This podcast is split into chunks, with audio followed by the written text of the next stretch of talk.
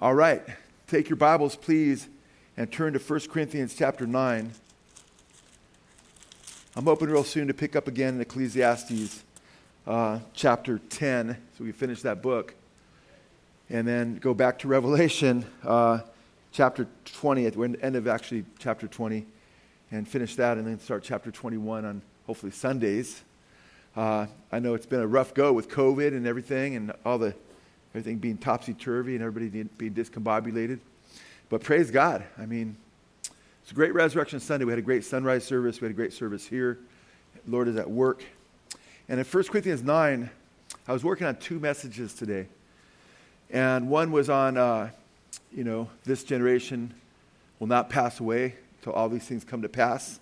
And really looking at that verse and how that verse is taken and how it's uh, Albert Schweitzer and even C.S. Lewis felt that Jesus made a mistake there. And uh, Albert Schweitzer, more as a non believer, you know, kind of more an apostate there. C.S. Lewis, more as one who said, well, because of his incarnation, Jesus really wasn't knowledgeable of the day and the hour. Therefore, he basically gave out a guess because he didn't know that his statement would be wrong uh, because he was speaking more out of his humanity than his deity. He was a contemporary of Schweitzer, so was kind of trying to answer that problem there. And that was not the right answer. and others, uh, preterists, those who believe that prophecy is either fully fulfilled or almost fully fulfilled, say no, Jesus was accurate in what he said there. But it was all fulfilled, or at least almost all fulfilled, in the first century by 70 AD, which is also, my estimation, not biblical at all. Uh, others believe he's speaking of that uh, this generation really meant that generation, and the Greek could be translated that way. Uh, but I believe that and it's speaking of a future generation that would begin to see those things. And then when those things finally come to pass, that be the last generation that sees the beginning and the end of those things in history. Uh, that's an attractive view to a degree until you get to Matthew chapter 23. And Jesus also including the temple being destroyed is in the terms of that generation. So uh, that doesn't really seem to work either. However, there's another view that I think works beautifully and it fits wonderfully and it includes the generation which Jesus is speaking to as well as the future generation. It doesn't speak of the generation as one single generation uh, of 40 years, but the way the Song of Moses, which is foundational to the prophecy regarding Israel in the future, uses the same language of a perverse generation, speaking of a obstinate people that would go through the whole prophetic history of Israel he gives there. And Jesus is basically going from that as he is led, as he is God in the flesh, by the way, and he actually inspired those words as well. So that's, I'm giving you a little preview to that. So maybe you could think about that and maybe you could search it out on your own as well. Uh, and then we get together next Wednesday, we'll really dive into that because it's actually so profound what Jesus is saying there. And it just, you get so excited. When we don't understand a text, you never just go like this for your Bible. You never throw away what you do understand because of what you don't understand. Amen? Because that's not very wise at all. Amen? You trust the Lord, you say, okay, Lord, I don't understand this, but please help me to understand it better. And some things we won't understand, many things we won't understand until we're in glory. Amen? We see through glass darkly. So we trust Jesus. Amen? But as I worked hard on that message and almost got it done, I realized, man, this looks like two messages. Man, it was like so big. I thought, man, how am I going to cram all this in? And uh, I might just make that two messages. We'll see. Because we're also be looking at the import of those words. This is a more devotional message, a lot easier to get your head around. And, but hopefully it'll challenge you. And I want you to go to 1 Corinthians 9, 24 through 27. And Paul, in writing to the Corinthians, we don't have, we're going to look at a lot of different verses, so we're not going to look at the historical and you know context of every passage we look at as far as going in depth into the books. But in 1 Corinthians chapter 10, do understand at least this much, and we've talked about this book before, that it could have been almost called First Californians, you know? Rich, coastal city, very affluent, uh, a lot of people doing their own thing, a lot of crazy doctrines swirling around. And the Apostle Paul almost feeling like he's herding, cats, you know? And he talks about, you know, preaching the gospel and, and so forth. And then he says in verse 24, Do you not know that those who run in a race all run, but only one receives the prize. Run in such a way that you may win. Everyone who competes in the games exercises self control in all things. They then do it to receive a perishable wreath, but we an imperishable. Therefore, I run in such a way as not without aim. I box in such a way as not beating the air. He wasn't shadow boxing. But I discipline my body and make it my slave, so that after I have preached to others, I myself will not be disqualified. And we're not going to focus on this passage or even the race so much as to an aspect of the race. So we'll talk a little bit about the race, but we are in a spiritual race. Uh, Paul wanted the crown of the imperishable wreath. I know it's very customary today to talk about different crowns being different rewards, but I understand this passage as much of the church did for the last 2,000 years, prior to the last maybe 150 years, that Paul is speaking of the crown being imperishable wreath, being the crown of life. Uh, Jesus talked to the church of Smyrna. He wrote to the church of Smyrna about, you know, just persevering in their faith. He said, Some of you, you'll be, you'll be cast into prison. You'll be tested for 10 days. He says, Be faithful to death, and I will give you the crown of life. So, be faithful to death, and I will give you the crown of life. And then he said, He that overcomes will not be hurt by the second death. Amen? That's, so the crown of life is, is contrasted with the second death. And as many Greeks, uh, Greek exegetes point out, that he's talking about the crown which is life. James chapter 1 talks about after you endure temptation, you will receive the crown of life. And then he goes on to talk about, break down what temptation looks like. And he talks about all those who love him will receive it. It's similar to what uh, Paul said about the crown of righteousness. You know? So we have this crown, and oftentimes, I'm not saying there aren't different crowns, but oftentimes what's in view is, is eternal life itself. And Paul beats his body down, and because he knows that he says after he preaches to others, he doesn't, others, he doesn't want to be disqualified. And the Greek word for disqualified there, I think the King James has cast away. Some translations have rejected. The Greek word is adokimos. Adokimos, with an A in front, with an alpha in front. Dokimos means to be, to pass, to pass a test. It's used of metals that are tested and found trustworthy. Adokimos, the A, like atheist or agnostic, negates the second word. Adokimos means to fail the test. And when Paul uses the word adokimos throughout his writings, uh, and it's throughout his writings particularly, uh, almost exclusively, if, unless he didn't write Hebrews, Hebrews uses adokimos of the, those who are cursed, the ground that's to be burned. Uh, Paul uses it throughout as a negative way, the opposite of salvation. In fact, in 2 Corinthians 13 5, he says, Test yourselves to see if Christ is in you. Christ is in you, he lives in you, unless you are adokimos. He contrasts being adokimos with Christ living in you. And that's in the context of the end of chapter 12 of 2 Corinthians, right before 13.5, where he says there are some who have not repented yet of their sins. In light of the first letter of him saying certain people would not enter the kingdom of God and not to be deceived about those who would not inherit the kingdom of God.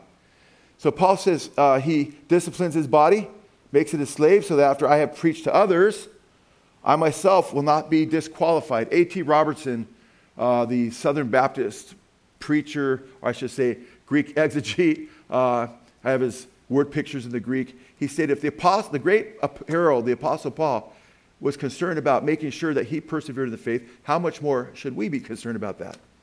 And what Paul goes on to do is he goes on to talk about those who failed in the race, and he gives himself first as an example as one who is winning the race. Your competition is not against your brothers and sisters, it's against the racetrack set before us and the powers of darkness. So in chapter 10, verse 1, remember there were no chapter breaks in the original. You would just go on to read right after he talks about beating his body down. So after he preaches to others, he himself would not become a dokamos. He says in verse 1, For I do not want you to be unaware, brethren. The for is a connective word, a conjunction. I do not want you to be unaware, brethren, that our fathers were all under the cloud and all passed through the sea. Now he's talking about another race in the Old Testament when they were set free by the Passover, the blood of the Passover lambs, and they went into the wilderness journey toward the promised land. And he talks about their experiences. And he highlights their incredible experiences being set free from slavery. This is a picture for us. because we have been set free from slavery. Amen? And all were baptized into Moses in the cloud and in the sea. Well, we weren't baptized into Moses, we were baptized into who? Into Jesus. Amen? And all ate the same spiritual food. They ate the manna from heaven. That manna was a picture of what? What was that manna, manna a picture of? Come on now. We all know. Most of us know, right? The body of Christ, right? He said he's the bread from heaven. He talked about that in John chapter 6, being the true bread that's come down from heaven. All drank the same spiritual drink. Now, you don't have to really spend a lot of time trying to interpret the meaning here because he spells it out. They all drank the same spiritual drink, for they were drinking from a spiritual rock which followed them, and the rock was what? The rock was Christ. That rock, typologically speaking, that Moses hit, struck, and what came out? The water was a picture of Christ. And they're partaking of the types, they're partakers of pictures. We partake of the reality. That's not to say that God wasn't saving them, but he was through the types and the pictures, he was showing them pictures of the gospel. We partake of Christ, amen. We, he said he would give us living water, amen. Moses hit the rock and what came out? Water. That was a picture of Christ's crucifixion, amen. He was struck, out came water. Not only physically on the cross, along with blood, the water, the blood, and the water are great pictures. The water is what came out of the rock. Now, remember, Moses struck the rock a second time when he got angry? And the Lord said, You misrepresented me and forbade him from going into the promised land. There was a typology there that's like taking that rock and smacking it a second time was Moses, man, you're ruining the type, you're ruining the picture. That's not why God banned him. God banned him because of his anger and he misrepresented who the Lord is. We have to be careful we don't misrepresent who the Lord is. Amen. And that's, it's tough, but you have to make sure that we accurately represent him. God, help us to do so. So they had all these incredible experiences. Nevertheless, with most of them, God was not pleased, for they were laid low in the wilderness. He wiped most of them out. And this is interesting. We're the new wilderness people, they are the old wilderness people. They were a picture of us, even as the rock was a picture of Christ, even as the manna from heaven was a picture of Christ, even as the baptism in the, the Sea of Moses was a baptism into Christ. They had all these incredible experiences, yet with most of them, God was not pleased. He laid them low in the wilderness. Paul's preaching is quite different than a lot of preaching today, because today we like to kind of just gloss over the warnings and just preach the promises.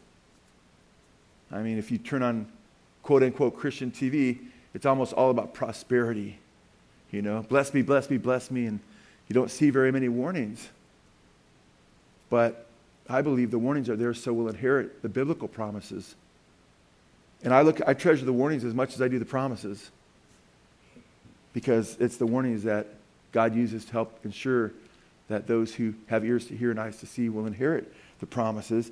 Nevertheless, with most of them, God was not well pleased, for they were laid low in the wilderness. In fact, over and over again, the wilderness was dotted, several dots, thousands, hundreds of thousands ultimately, of dead people before they got to the promised land. That's how serious God is.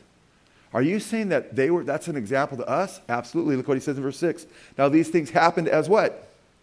Examples for us, so that we would not crave evil things as they also craved. So, Paul, the apostle, is beating his body down so he doesn't give in to being an adulterer or in his case, because he wasn't married, a fornicator that wouldn't give in to living a wicked life. Doesn't mean he didn't face temptation. Didn't mean he did, didn't mean he's perfect and he didn't struggle. He did. In Galatians 5, he talks about there being a war between the flesh and the spirit, and the spirit and the flesh. Amen? It's a real war that us Christians have to face. But he said, Walk in the spirit, you will not fulfill the desires of the flesh. Amen? That's the key. Now look at verse 7. Then he gives examples, which we don't have time to get into every example, but we'll focus on, on one of them uh, tonight. Do not be idolaters as some of them were. As is written, the people sat down to eat and drink and stood up to play. Let's not be idolaters, folks. Revelation 21 8 says, But the unbelieving, the cowardly, the murderers, the whoremongers, the sorcerers, the liars, all liars, it says, by the way, and idolaters, these, they won't inherit the kingdom of God. It says specifically in that verse that they'll go to the lake of fire. That's a heavy passage. Idolaters. What does idolatry mean? It means to put something before the Lord. And we can't think, you know what, hey, we're immune to those temptations. You know, First John, John says, little children, keep yourselves from idols. You know, John, the same one who wrote that very, very last verse, I think it's 521 of First John. If you go to Revelation 19, then you go a little bit later into Revelation. Twice he bows down before an angel to worship the angel. And the angel says, Stop worshiping me. And you know what? It was so subtle because his heart was so excited about the Lord and the beauty and what he was seeing and the power of what was coming. And, and he was so blown away by the Lord's glory that he felt he just had to worship. And he fell down and worshiped an angel on two different occasions.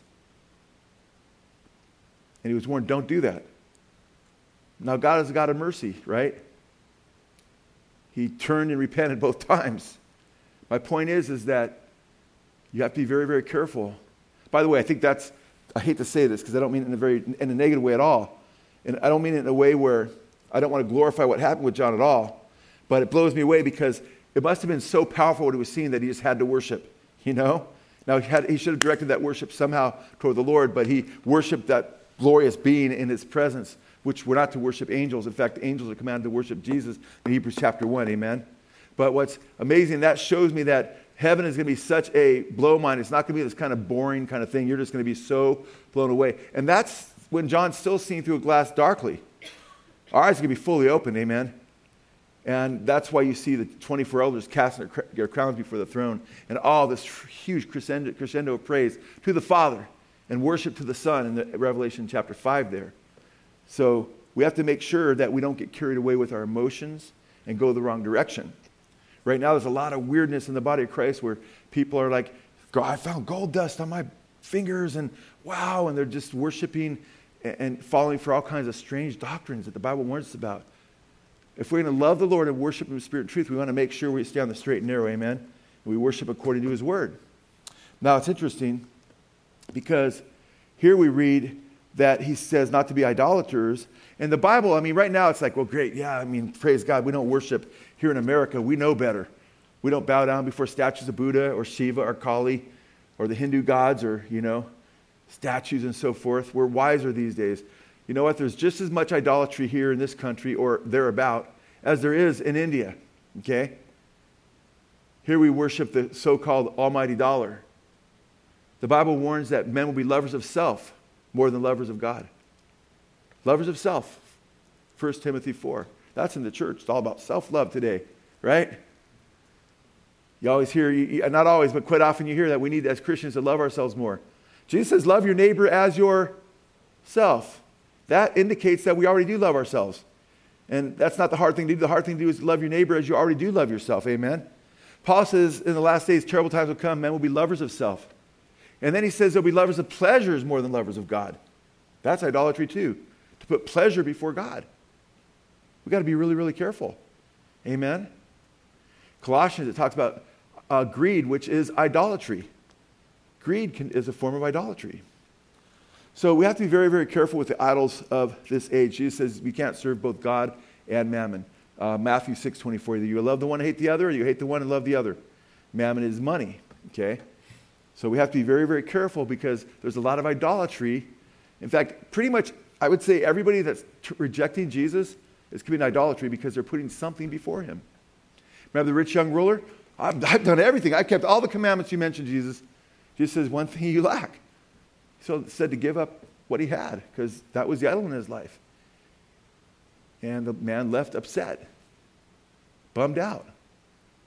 And you know, it's not because the Lord didn't love him says Jesus looked upon him and loved him. He cared for him. He wanted him.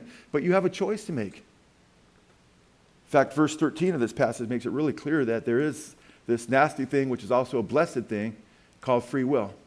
That we have choice between more than one option. And it's a beautiful gift. We'll get to verse 13 in a minute. But it can be nasty if you misuse it. Well, verse 8 Nor let us act immorally as some of them did, and 23,000 fell in one day. nor let us try the Lord, as some of them did. And they were destroyed by the serpents. These are all things I'd love to get into, but I realize that I'm not even through the first third of my first page. Nor let us try the Lord, as I mentioned. Then, verse 10, nor grumble. I want to focus in on this verse a little bit. We'll spend some time on it as far as, you know, because this is really what I wanted to focus on. Nor grumble as some of them did, and were destroyed by the destroyer. And that really stuck out to me because I thought, wow, as Christians, we know sexual immorality, idolatry, you know, uh, these kinds of things, you know, craving that which is evil, that which is blatantly wrong is, is sin. But how often do we think of grumbling as being one of those on the list of something that really brings God's wrath? And I'm not saying you, you, you, you, fall short, which everyone will, and, and you, you complain about something, you're like, you know, and, you know, all of a sudden you're under the wrath of God. I'm not talking about that. Paul's talking about getting off the race course. Paul's talking about not finishing the race and then going after evil and making that a life trajectory.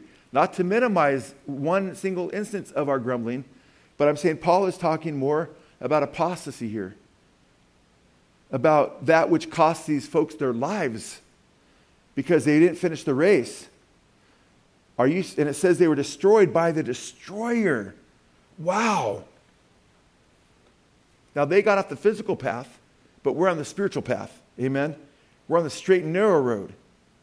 And 14,700 people were killed when they were murmuring against Moses and Aaron in Numbers chapter 16, verses 41 and 49.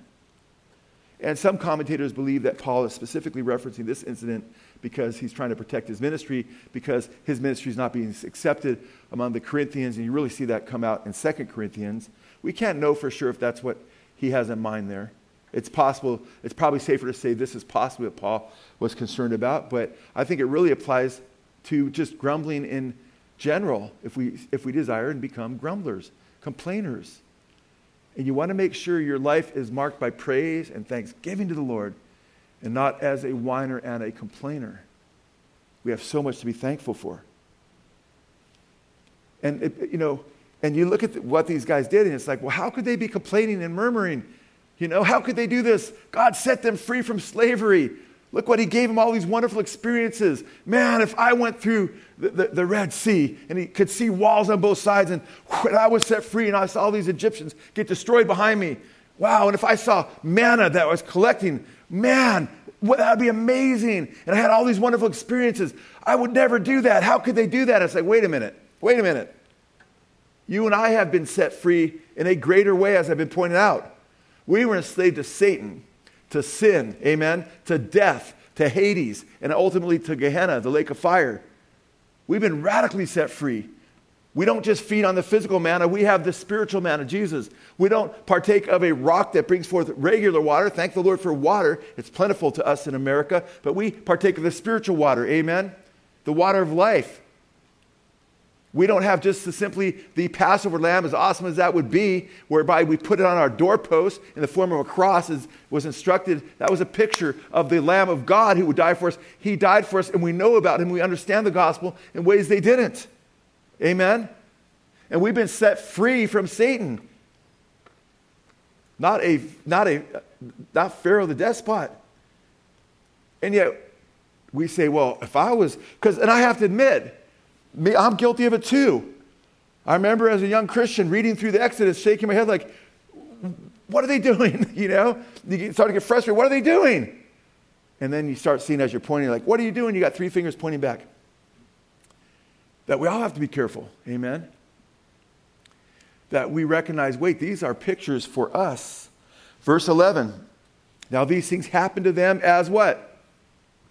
An example.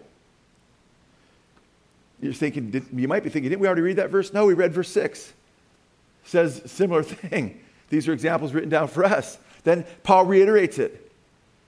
And guess what? When you read through the scripture, no parchment is wasted. Parchment was expensive, you know? And this book is inspired by the living God who authored it. Amen? Who, you know, Theopneustos breathed these words for us. He doesn't waste anything. He doesn't waste a word, not a jot or tittle. And he wants to say this again to us. So we'll take heed. Now, these things happened to them as an example, and they were written down for our instruction upon whom the ends of the ages have come. Well, praise God. I'm glad you're preaching this to the person next to me, Joe, because I've got it down, man. I, I don't ever complain. Oh, well, then look at verse 12. Therefore, let him who thinks he stands, what? Take heed that he does not fall. You think you're standing?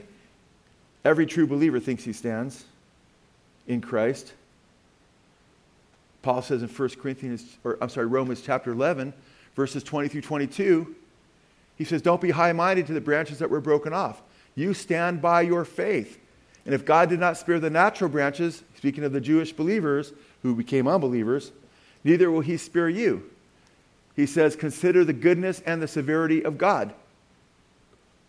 Severity toward them, but goodness toward you if you continue in his goodness. Otherwise, you too will be cut off. So argues from the greater to the lesser. They were the natural branches, we're the unnatural branches as Gentile believers, unless you're a Jewish believer and we need to be thanked. He says, You stand by your faith. He's not warning non believers. Non believers don't stand by their faith. He's warning believers very clearly that they stand by their faith, that they're to continue to trust Jesus.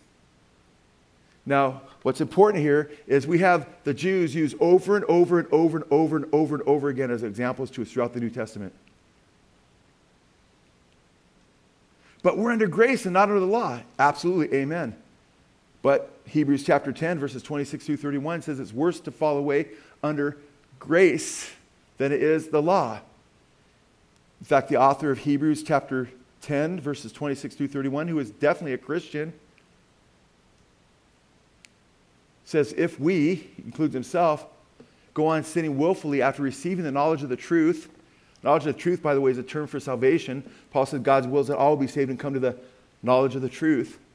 If we go on sinning willfully after receiving the knowledge of the truth, there no longer remains a sacrifice for sins, but a certain looking for a fire indignation which will consume the adversaries of God. And then he says, if under the law of Moses they were destroyed under two or th- a testimony of two or three witnesses, that's bad. Destroyed under the testimony of two or three witnesses. Under Moses' law, guess what he says? He'll go and say, but you're under grace and you can commit apostasy because we're under grace. No, he says, of how much worse, King James, sore punishment, suppose ye shall he receive who has trampled underfoot the Son of God and insulted the Spirit of grace and counted the blood of the covenant by which he was sanctified, which is in the passive voice there, God sanctified him, an unclean thing.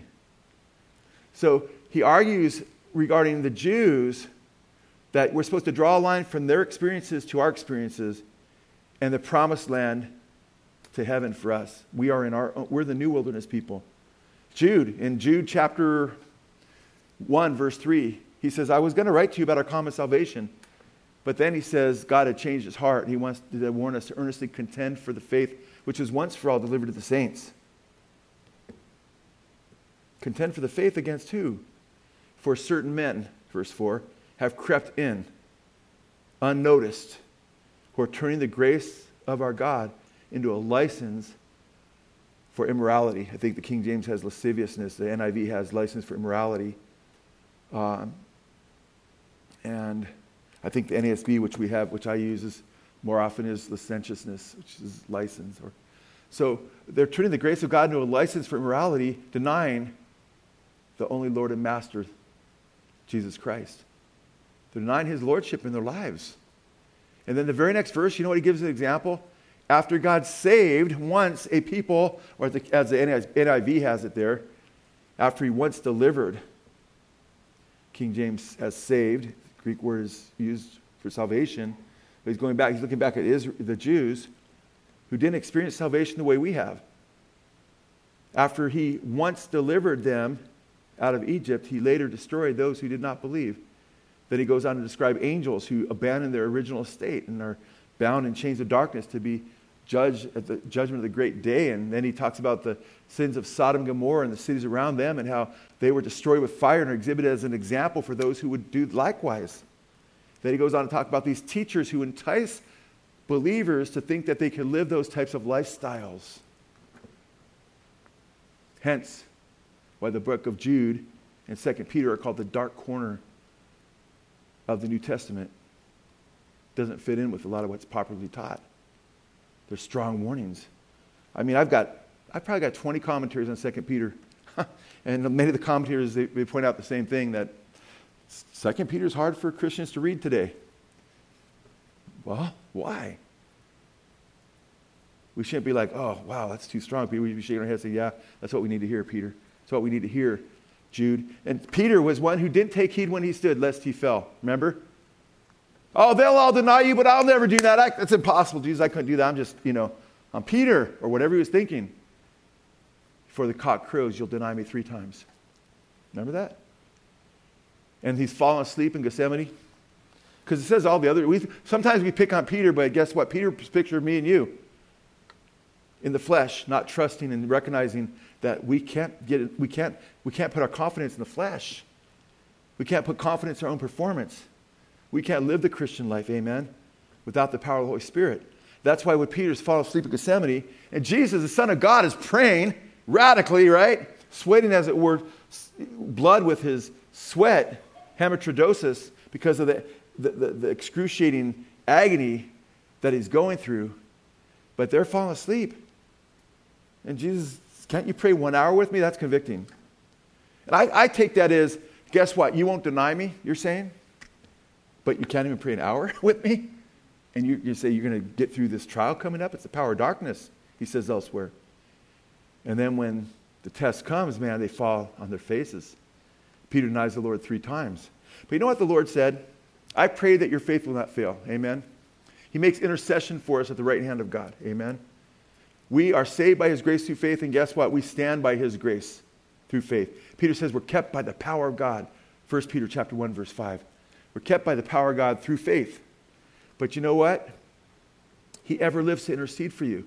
And he said he prayed for Peter that his faith would not fail. He says, When thou art converted, King James, or as NSB has it, when you are restored, strengthen your brethren. That's what 1st and 2nd Peter are all about. He strengthened his brethren so we would not fall like he, he fell. And here Paul is saying, let him who thinks he stands take heed lest he fall. Because this is serious stuff. Because he draws a line from them to us, and they were destroyed by the destroyer. I think it's Psalm 78 says the Lord sent a band of destroying angels. And remember, Paul said, consider the goodness and the severity of God. God is also a destroyer. He's Lord, He's Savior, but he's also a destroyer. James says in the book of James, the epistle of James, that there's one lawgiver who's able to save and to destroy. 1 John 4 8 and 1 John 4 16 says that God is love. You know that? That's awesome. But Hebrews chapter 12, verse 29 says that God's a consuming fire. That's not just in the Old Testament. And that's in the context of a warning. If they did not escape who heard the law from Mount Sinai, how much less will we escape if we disregard him who speaks from heaven? See that argument from it's more severe in the new covenant to turn away from grace and trample underfoot the blood of Christ than to disregard the law of Moses? Both were deadly. So these passages get my attention when I go through them. I'm like, Lord, wow, man, you're so serious. May we fear you. May we love you. May we grow in you. And it's important that we don't find ourselves committing something. Because how many people are concerned, okay, man, I'm going to make sure I'm true to my spouse. I'm going to make sure I'm faithful to the covenant I made at my wedding, or I'm going to make sure, uh, you know, uh, I don't steal. I'm going to make sure I don't commit idolatry. I'm going to make sure, you know, but then all of a sudden, there's, there's probably, it could be even millions through the centuries of professing Christians who aren't involved in obvious sins, but we can get so easily involved in, you know, complaining. I mean, I'm just warning you because I had a really, really hard time with what just happened this last year with lies, a lot of lies coming from the liberals. I mean, the news media is just like so sold out. I mean, the reason the, the media gets even lower grades or just about low grades. I don't know what the stats are right now, is Congress, which is in the teens or something for approval rating, or maybe eight or something. I don't know what it is lately. is because when people hear the term fake news, it resonates with them. They realize there's just a bunch of lies out there. And what happens is conservative talking heads and pundits are constantly complaining about this. Okay? And a lot of them don't know Jesus. And it's just one long stream, sometimes, of vomit. There's no hope. There's no look to Jesus with many of them. And I'm saying you have to be very, very careful because I certainly don't want to go personally to MSNBC or CNN as my news source, okay?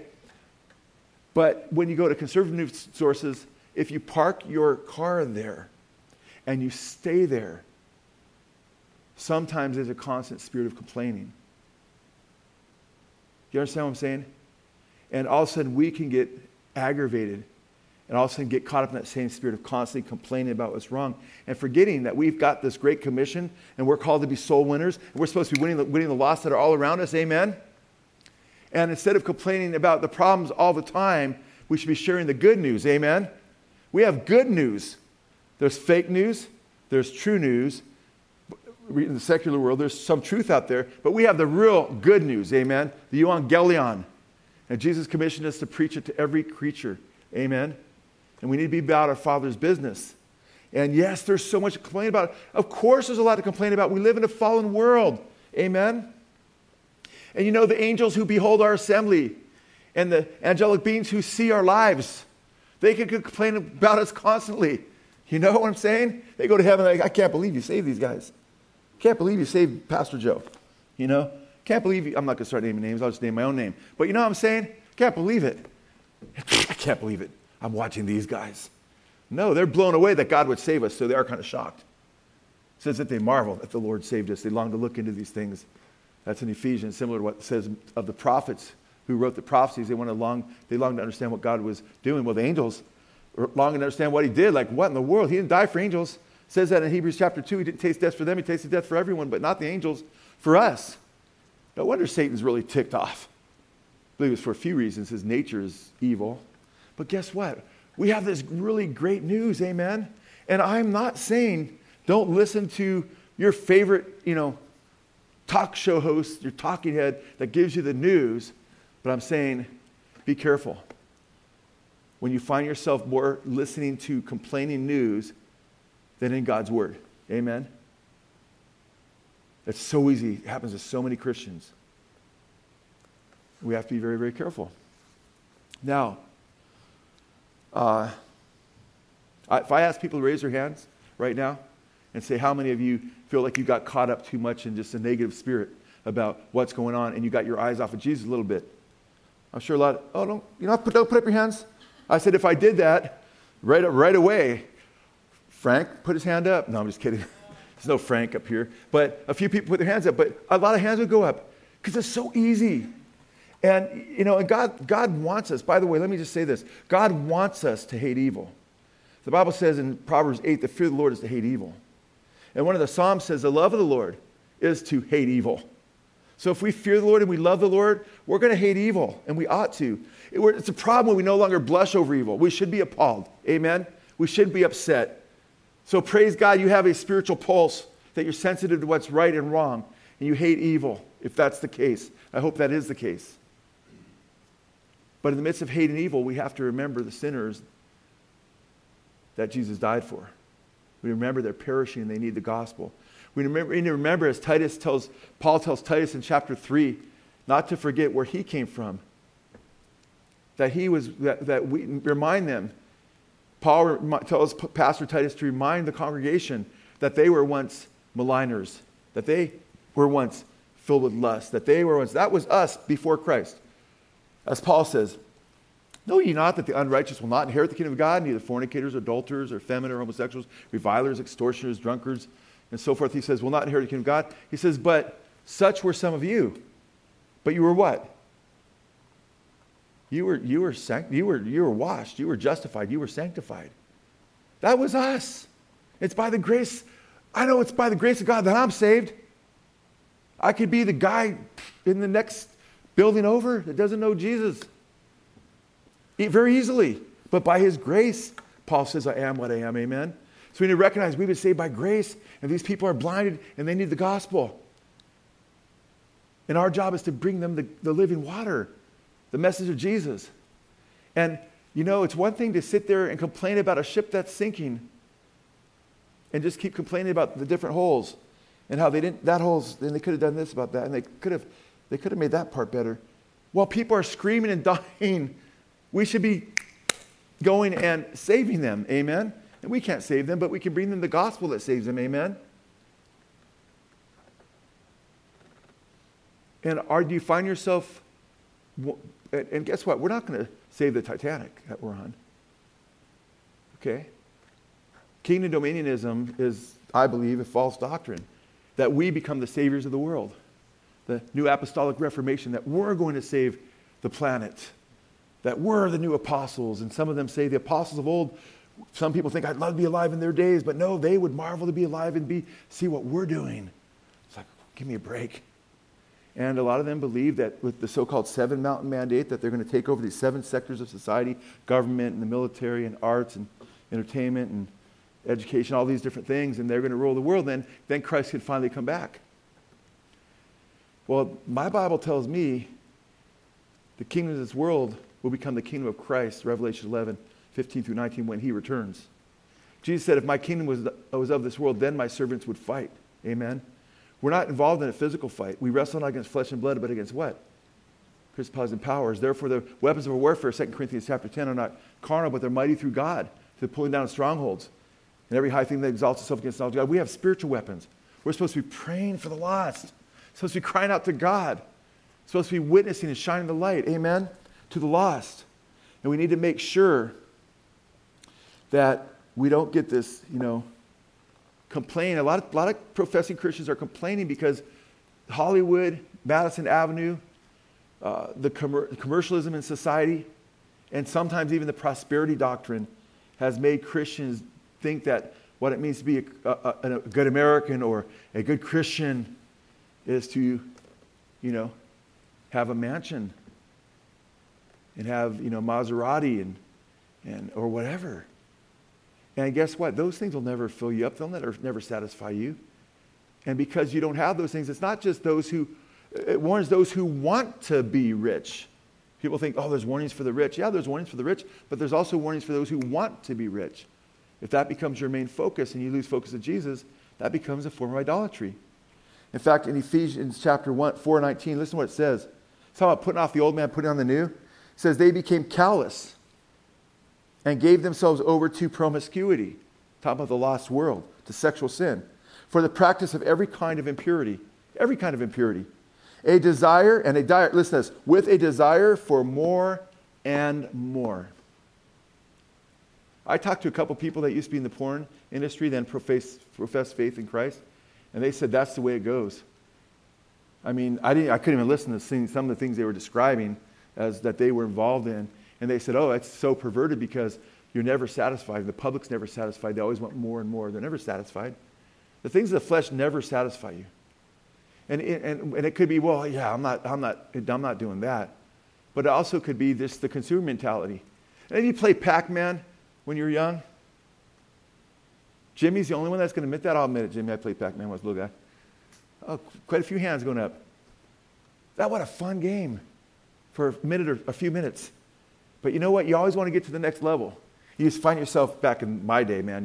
we didn't have it at the house, man, but I had it at the pizza shop. I was making pizzas at, and you're sticking quarters in, you know.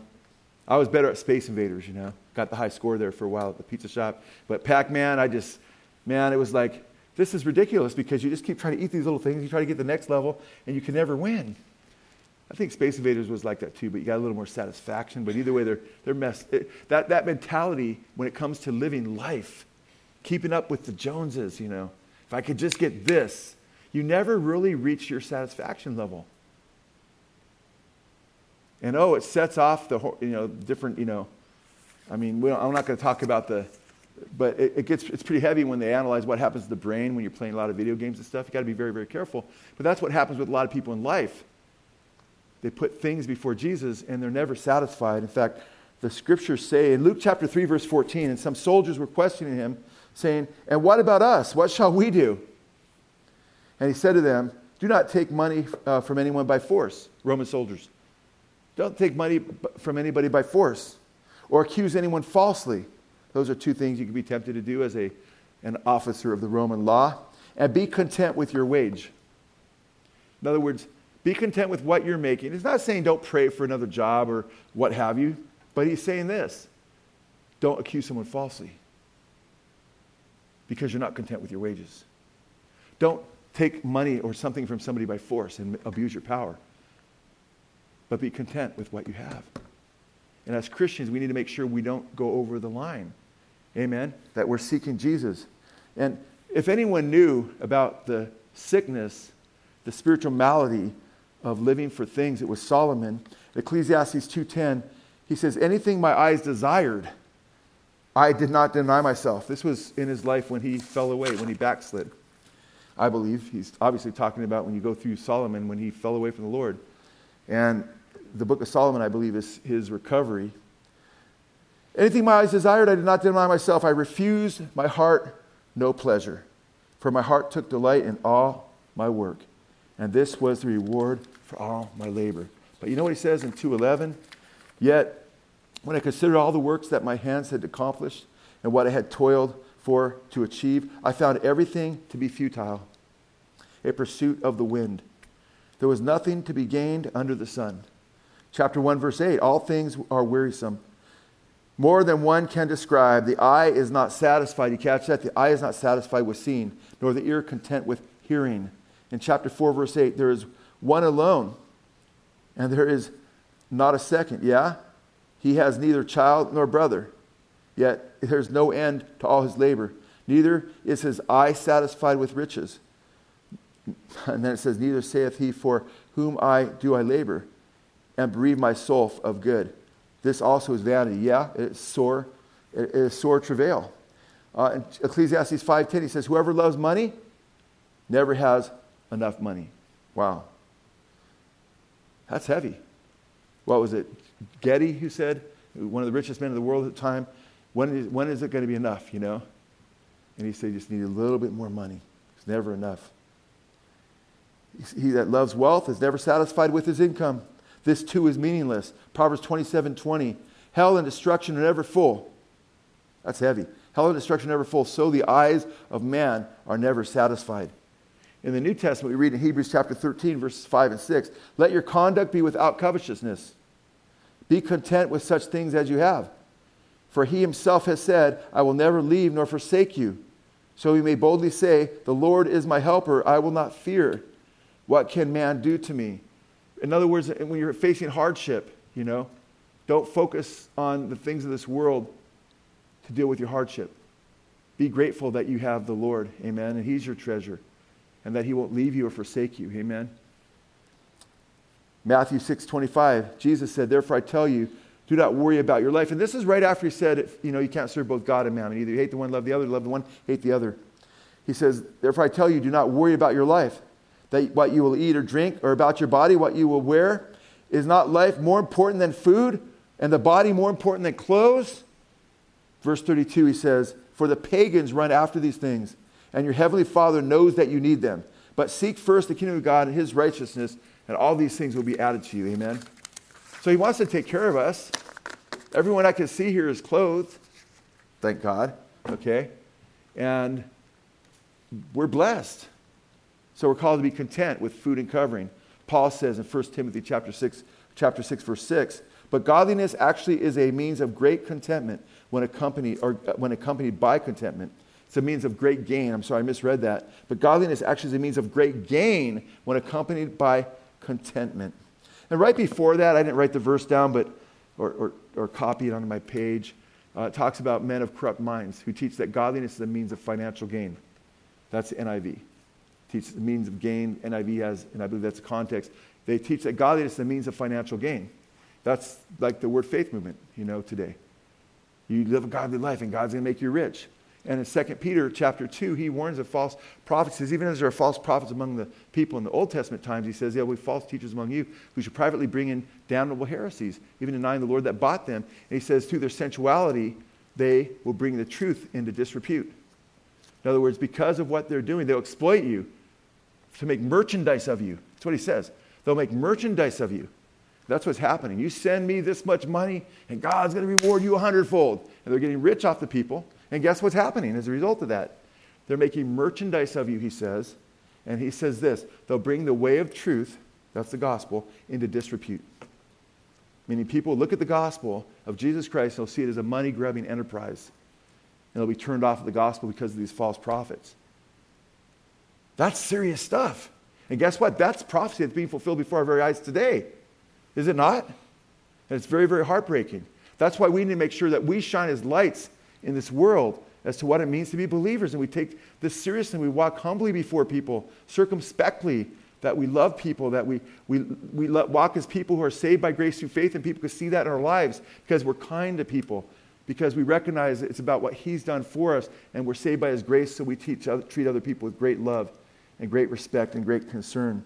So he says, but godliness actually is a means of great gain when accompanied by contentment. For we have brought nothing into the world, so we can take we can't take anything out of it either. How many of you have been to funerals? How many of you followed the trail of cars? How many followed the hearse to a funeral? All of us at one time, probably, right? At least many of us dozens of times. Have any of you seen the hearse pulling a big old U-Haul? No. Because you can't take it with you. Amen. That's what Paul says here. If we have food and covering, with these we shall be content. The question is, are we? But those who want to get rich, those who want to get rich fall into temptation and the snare and many foolish and harmful desires, which plunge men into ruin and destruction. For the love of money is root of all sorts of evil, and some by longing for it have wandered away from the faith. They've wandered away from the faith because of a lust for money and pierced themselves with many griefs. But flee from these things, you man of God, and pursue righteousness. He's telling Timothy this, a young pastor. Just as all of us need to take heed to this.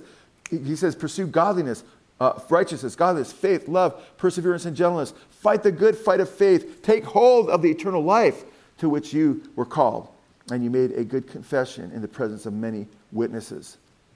I mean, if anyone had a right to complain and grumble, you would think, but he didn't, it would be the Apostle Paul.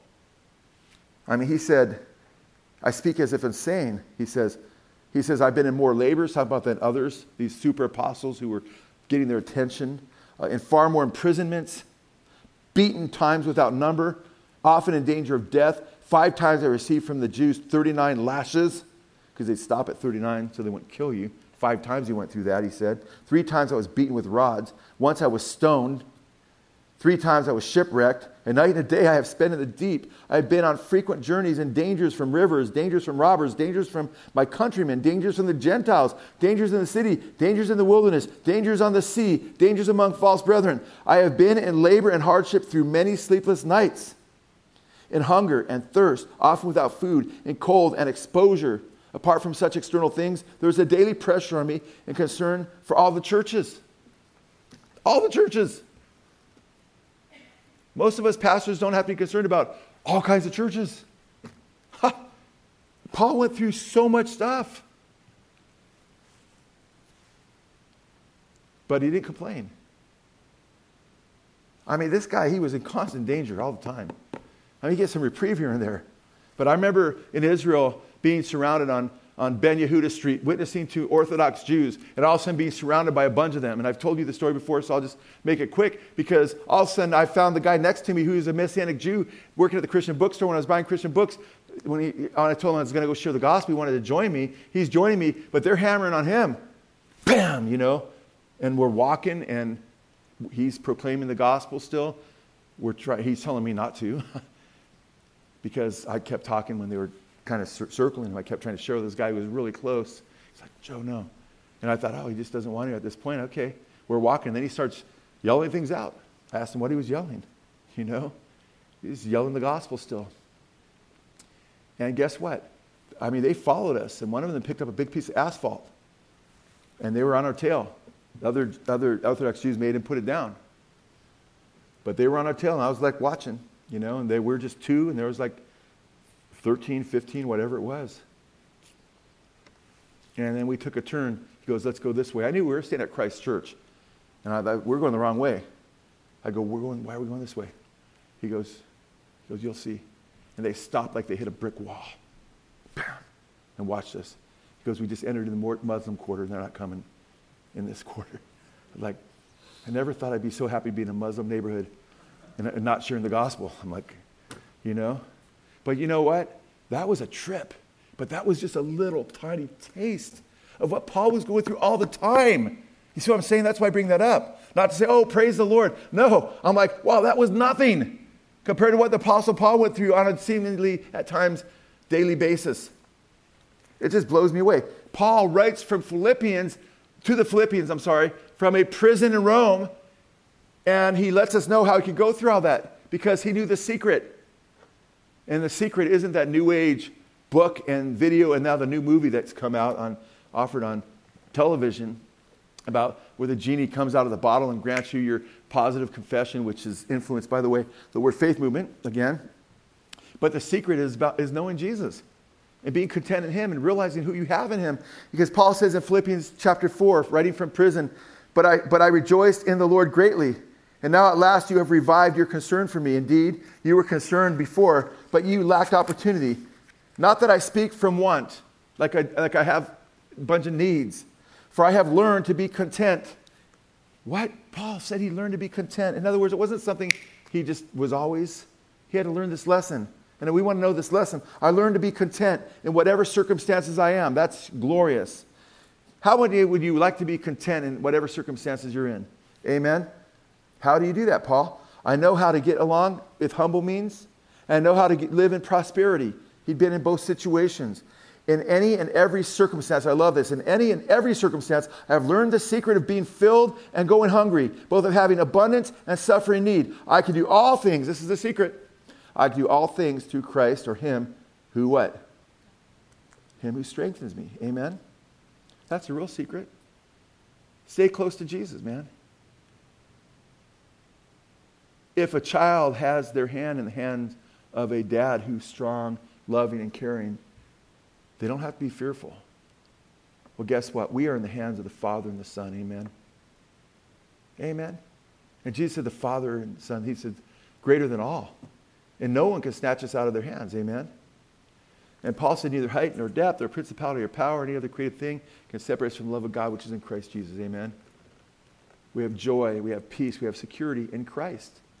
The key is being in Jesus. Amen. Looking to Him in faith. I love what the scriptures say. And it's interesting because Paul states that we should be content, but look at what he warns the believers in Philippians chapter 2, verse 14. Do all things without grumbling or disputing. Now, Paul's writing this from prison, writing this as an apostle who went through all kinds of bad stuff. And he tells us, do all things, everything without grumbling or disputing, so that you will prove yourselves to be blameless and innocent, children of God, above reproach in the midst of a crooked and perverse generation among whom the, you appear as lights in the world, holding fast to the word of life, so that the, at the day of Christ I will have reason to glory because I did not run in vain nor toil in vain. Amen? That's awesome. How do you do that? What's the secret? Can do all things through Christ who strengthens me. But you can't just know that truth. You have to act on it. How do you act on it? Paul states Philippians 4, 4 through 8. Rejoice in the Lord always. First of all, rejoice in Him. And I say again, rejoice. Let your gentle spirit be made, known to all men. The Lord is near. Be anxious for nothing, but in everything with what? Prayer, supplication with thanksgiving, let your requests be made known to God. And the peace of God that surpasses all comprehension will guard your hearts and your minds in Christ Jesus. Isn't that awesome? I remember I was sitting, laying there in the hospital, five days with COVID, in the hospital with a heart condition. I never had a heart condition in my life, and I'm an AFib. With my cardiologist, one of my cardiologists said, You will not survive if you get, if you get COVID. Sitting there, okay, Lord. And I have to admit, I can't say, Oh, you know what? Every day I was just full of faith and just, I know where I'm going and praise the Lord. No, there were times where I was like, Man, I got so close to this passage, casting my cares on Him. I couldn't see anybody didn't know what, what was going to happen, wasn't sure what his will was. You heard the, a lot of other circumstances around that too. But you know what? I just treasure that passage, man. Because you know what? I just continually gave it to Jesus, gave it to Jesus. And then he gave me that peace that surpassed understanding. Because I didn't walk in there. I mean, I walked in there and I can say this. Yeah, for sure, I was seeking the Lord. I was praying and I was uh, being a witness, all those things. But you know what? There's some part in my heart where there's some consternation still, where I was like, you know what? I can't say I have 100, 100% peace at this moment. And I continue to pursue him and seek him, sometimes with tears, you know? And then I really, in, in unimaginable ways, ways I didn't even think were coming, he, he spoke to my heart, lifted me up, encouraged me through some dreams and things of that nature where I was just like, whoa, Lord, you know what? And then I was at the point where it didn't matter at all whether I come or go. Uh, you know, definitely torn. I could relate to that, Paul, between two, two desires. And of course, Lord, I'd love to stay and bear more fruit because I have a lot more I want to do for you before I go into glory because I can't witness in heaven, right? But of course, I can't wait to see you. And I had such peace, but it came through prayer. That I'm talking about a supernatural, abiding peace. Amen. You have to seek the Lord in prayer. You're not going to be content if you just go through the motions. Jesus talked about abiding in him and you'll bear much fruit, right? And he talked about if you abide in him and you pray, you ask anything in his name, and the key is his name, meaning in accordance with his will and his person, and, and, and, and, and, he'll, and you'll receive it. And then he talked about how your joy will be made full. So it's through abiding in Christ, by abiding in his word, staying in his word, allowing his word to abide in you, amen. Abiding in his presence through prayer, through supplication, letting him know the needs that you have, letting him know the struggles we have in our frailness and our, in our weakness as human beings. Lord, have mercy on me, forgive me, hold me up by your grace, and crying out to him and saying, Lord, your will be done in my life. Amen. Praying, Our Father who art in heaven, hallowed be your name. Your kingdom come. Focusing on his kingdom. Your will be done on earth as it is in heaven, not our wills, right? Give us this day our daily bread, praying that He'll meet our needs according to His riches and glory. Forgive us our sins as we forgive others that sin against us, because our greatest need is forgiveness and mercy, and the greatest need in our characters is to become like our Father who is merciful to His enemies and loves His enemies. Amen. And lead us not into temptation, but deliver us from evil. So you're praying in accordance with what Jesus taught. You're abiding in His Word, and you're praying, you're walking in the Spirit, and then you're having that peace, because guess what? you you know you're in the best hands that exist. You're in the Creator's hands, the Creator of the universe. And when you look at His hands, they're scarred. There's nail prints there, amen? And those nail prints show that He loves you and gave Himself for you, amen? And that you can trust Him and that He is more than trustworthy, amen? You know, Paul did pray. He did have a little thing that could have become a complaint, and it wasn't little. So I shouldn't say little because sometimes we think because Paul went through so much that he got through so many things that they weren't much to him, but I'm sure they were painful. And I know this thing was painful enough for him to pray three different times. He had a thorn in the flesh that was very, very painful to deal with. And three different times he besought the Lord, a messenger from Satan that was beating him up, he says. And I'm not going to get into the debate as to what that thorn was, but I'm just going to say this. I like that there's some mystery surrounding it because that way we can all apply it to our lives. We all have some thorns in our lives at times, amen, that are painful to deal with. He said he had besought the Lord. He sought the Lord three times that the Lord would take it from him. And guess what? The Lord spoke to him and said, My grace is what? Sufficient for you. Amen. And he said that he was at work in his life. And that when he is weak, he knows that he's strong in the Lord, that the Lord's grace shows up. When we recognize that we can't overcome a problem on our own, it makes us cry out to the Lord and His grace is sufficient to get us through whatever we face. Amen? There's that not only saving grace, but there's enabling grace where He empowers us to overcome sin. But there's also that, that, that ministering grace whereby He gives us the peace that passes human understanding. And He doesn't give us more than we can handle. Because in chapter 10, verse 13, which I didn't read, read yet, and I won't go back there, but Paul says, There's no temptation that's taken you, or trial. The Greek word is peirasmos. It can mean temptation or trial. And every temptation is also a trial for the believer. Every trial has a temptation with it to take the wrong route. And he says, There's no peirasmos, temptation or trial, that's overcome you that is not common to man. But God is faithful, who with the trial or temptation will also give you a way of escape that you may be able to endure it. There's a choice you, can, you have to make. You have to choose Jesus. Let's not keep up, try to keep up with the Joneses, amen. Let's simply abide in Jesus. The Bible says, humble yourself under the mighty hand of God, and he will exalt you in due time, amen. For God gives grace to the humble, but he resists the proud. If you're too proud to pray, oh, I could do it on my own. I don't need to pray. Ah, I'm sorry, you're in trouble. God's opposed to you then, because he's opposed to the proud, but he gives grace to the humble, amen. But if you humble yourself and say, you know what? The flesh profits nothing. I put no confidence in the flesh. and you recognize you're not only saved by grace through looking to the cross and what Jesus did for you on the cross, and not by any merit or any good work that you could ever do, could ever earn your salvation. Amen. It's strictly by what Jesus Christ did for you on the cross. But you are called, you're, you're called to have faith and trust Him. Amen. So you're saved by grace through faith. Amen. We're kept by the power of God, Peter says, through faith too, 1 Peter 1 5. But guess what? As you live your Christian life, you're also enabled to live the Christian life by grace. Amen. But you're also called to depend on His grace to get through your trials, to get through the painful things that you've gone through, to recognize that the Lord is not like blown away and can't believe what you went through, but guess what? He's like right there saying, Hey, I'll get you through this. Well, He doesn't know what I'm going through. You kidding? The Lord Jesus Christ went through more than all of us put together. He bore all of our sins, by the way, amen, on the cross. Yeah, but he's, he's God and he has everything. When he became a man, Jesus said that the birds of the air have nests and the foxes, of, foxes have their dens, but the Son of Man has no place to lay his head. He just stated reality, but he wasn't complaining. He was looking to the Father. Yet we complain if we don't have the best bed or the best pillow or the best man cave or whatever it is.